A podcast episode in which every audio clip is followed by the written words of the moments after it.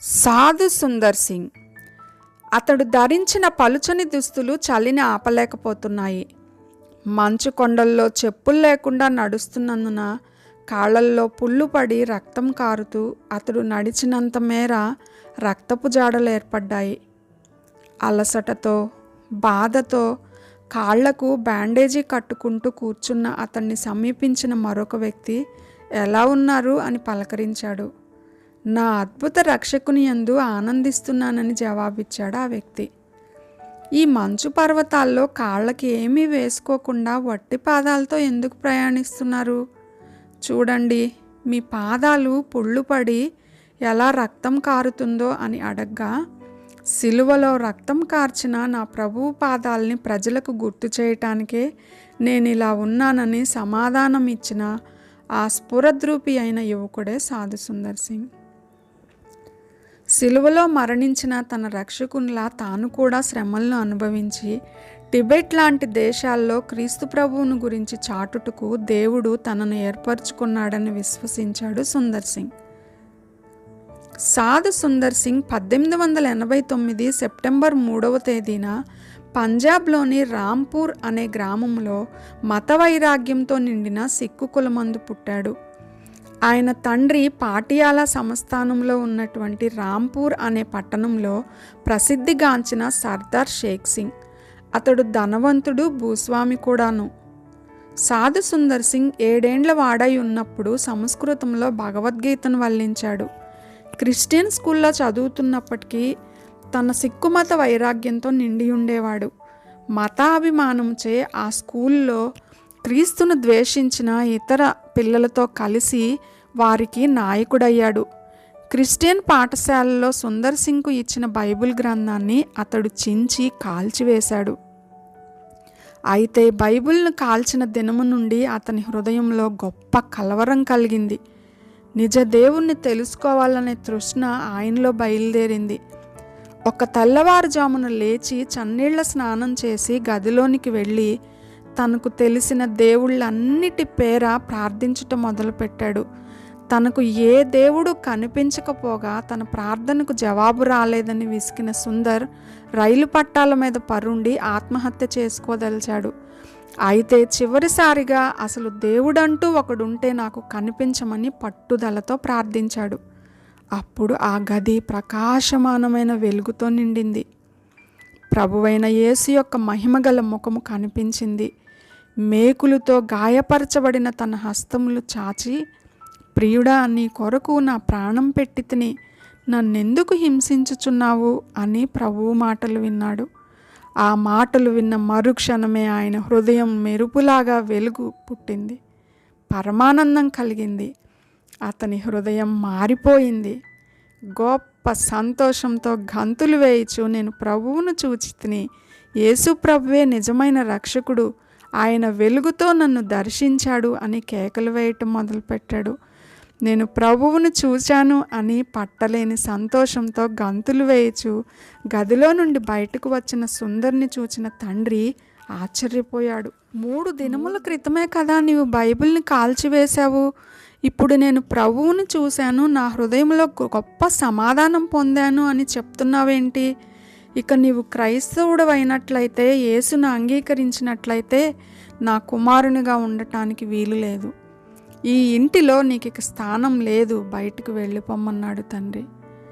పరలోకపు తండ్రి అందు విశ్వాసం ఉంచిన సుందర్ సింగ్ ఇల్లు వదిలిపెట్టి క్రీస్తుకు సాక్షిగా ఉండటకు బయలుదేరాడు.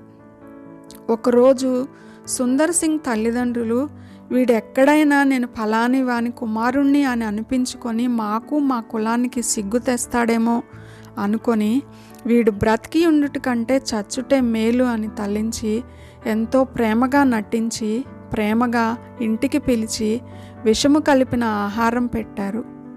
ఆ ఆహారం భుజించిన సింగ్ ఒక పాదిరిగారి ఇంటి దగ్గరకు వెళ్ళగా అక్కడ సృహ తప్పి పడిపోయాడు. వెంటనే ఆ పాదిరిగారు సుందర్ సింగ్ను తన గృహంలోనికి చేర్చుకొని ప్రార్థన చేయగా ఆ విషము విరిగిపోయింది. ఆ విష ప్రభావం నుండి పూర్తిగా కోలుకొని స్వస్థత పొందాడు. తరువాత సుందర్ తన పదహారవ ఏట బహిరంగంగా క్రీస్తును అంగీకరించి బాప్తిస్మము పొందాడు. ఎన్ని శ్రమలు శోధనలు వచ్చినప్పటికీ యేసును వెంబడించుటలో వెనుతీయని సుందర్ సింగ్ ముందుకే కొనసాగుతూ క్రీస్తుని గురించి సాక్ష్యమిచ్చుచుండెను అతనిని ఏదో ఒక రీతిగా వెనక్కి లాగాలి అని ప్రయాసపడిన సుందర్ సింగ్ బంధువు ఒకరు ఒకరోజు సుందర్ సింగ్తో ప్రేమగా మాట్లాడి తన ఇంటికి తీసుకొని వెళ్ళి వారికున్న ఆస్తిని అంతటిని చూపించి నా యొద్ద ఎంతో వెండి బంగారము ఉన్నాయి. నీవు చేయవలసింది ఏంటంటే క్రీస్తుని విడిచిపెట్టి మరలా సిక్కు కులమును వెంబడించినట్లయితే ఈ బంగారము వెండి ఆస్తి అన్నీ నీకే ఇచ్చేస్తాను అని చెప్పారు. అందుకు సుందర్ సింగ్ చిరునవ్వుతో నీ ఆస్తి నీవే ఉంచుకో నీ వెండి బంగారాలు నాకు అక్కర్లేదు. ఈ అల్పమైన వాటి కొరకు అత్యున్నతమైన దేవుణ్ణి ఆయన ఇచ్చు పరలోక రాజ్యాన్ని నేను ఎలా పోగొట్టుకుంటాను? క్రీస్తు ఉండగా నాకు ఈ లోకంలోంది ఏదీ అక్కర్లేదు అని ముందుకే సాగిపోయేవాడు. థామస్ కెంపస్ రాసిన క్రీస్తు అనుకరణ అను పుస్తక పట్టణము సుందర్ సింగ్ను ఎంతగానో ప్రభావితం చేసింది. క్రీస్తు శ్రమ శ్రమలలో పాలిభాగస్థుడు కావాలనే వాంఛతో పరిశుద్ధపరచబడిన జీవితం కొరకు ఉపవాస ప్రార్థనలు చేసేవాడు. I have decided to follow Jesus no turning back no turning back the cross before me the world behind me అని పాడుకుంటూ ఒక బైబుల్ని దుప్పటిని మాత్రం వెంట పెట్టుకొని తన జీవితంలో ముందుకే సాగిపోయేవాడు. హిమాలయ పర్వతాల్లో మంచుగడ్డలపై కాళ్ళకు చెప్పులు లేకుండా నడుస్తూ టిబెట్ ప్రాంతంలో మూర్ఖులైన జనులకు క్రీస్తు ప్రేమను గురించి ప్రకటించాడు. సువార్త సేవలో ఎన్నో కష్టాలు ఎదిరింపులు శ్రమలు చివరికి అనేక సార్లు ప్రాణాపాయాలు కలిగినను యేసు వైపు చూచుచూ ముందుకే సాగాడు. ఒకసారి నీరు లేని ఒక పాడుబడిన బావిలో పడవేయబడినప్పటికీ ప్రభువు మరణం నుండి అతన్ని ఆశ్చర్యంగా తప్పించాడు. సువార్త ప్రకటన నిషేధింపబడిన నేపాల్లో సుందర్ సింగ్ని సువార్త ప్రకటిస్తున్నాడనే నేరంతో పట్టుకొని జైల్లో వేశారు.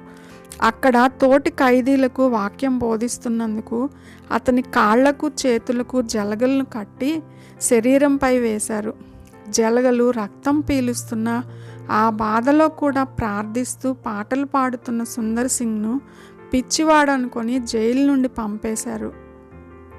శ్రమల్లో ఆనందించే నీ భక్తి రహస్యమేంటి అని అడిగినప్పుడు నా శ్రమల్లో బాధల్లో క్రీస్తు సిలువే నాకు ఆదరణ కలుగు చేసి నిరీక్షణిస్తుంది నా కొరకు నా యేసు ప్రభువు పరలోక మహిమను వదిలి సిలువను సహించగా ఆయన కొరకు ఆత్మలను సంపాదించుటకై నేను నా సిలువను మోయటలో గొప్పతనం ఏమీ లేదని చెప్పేవాడు.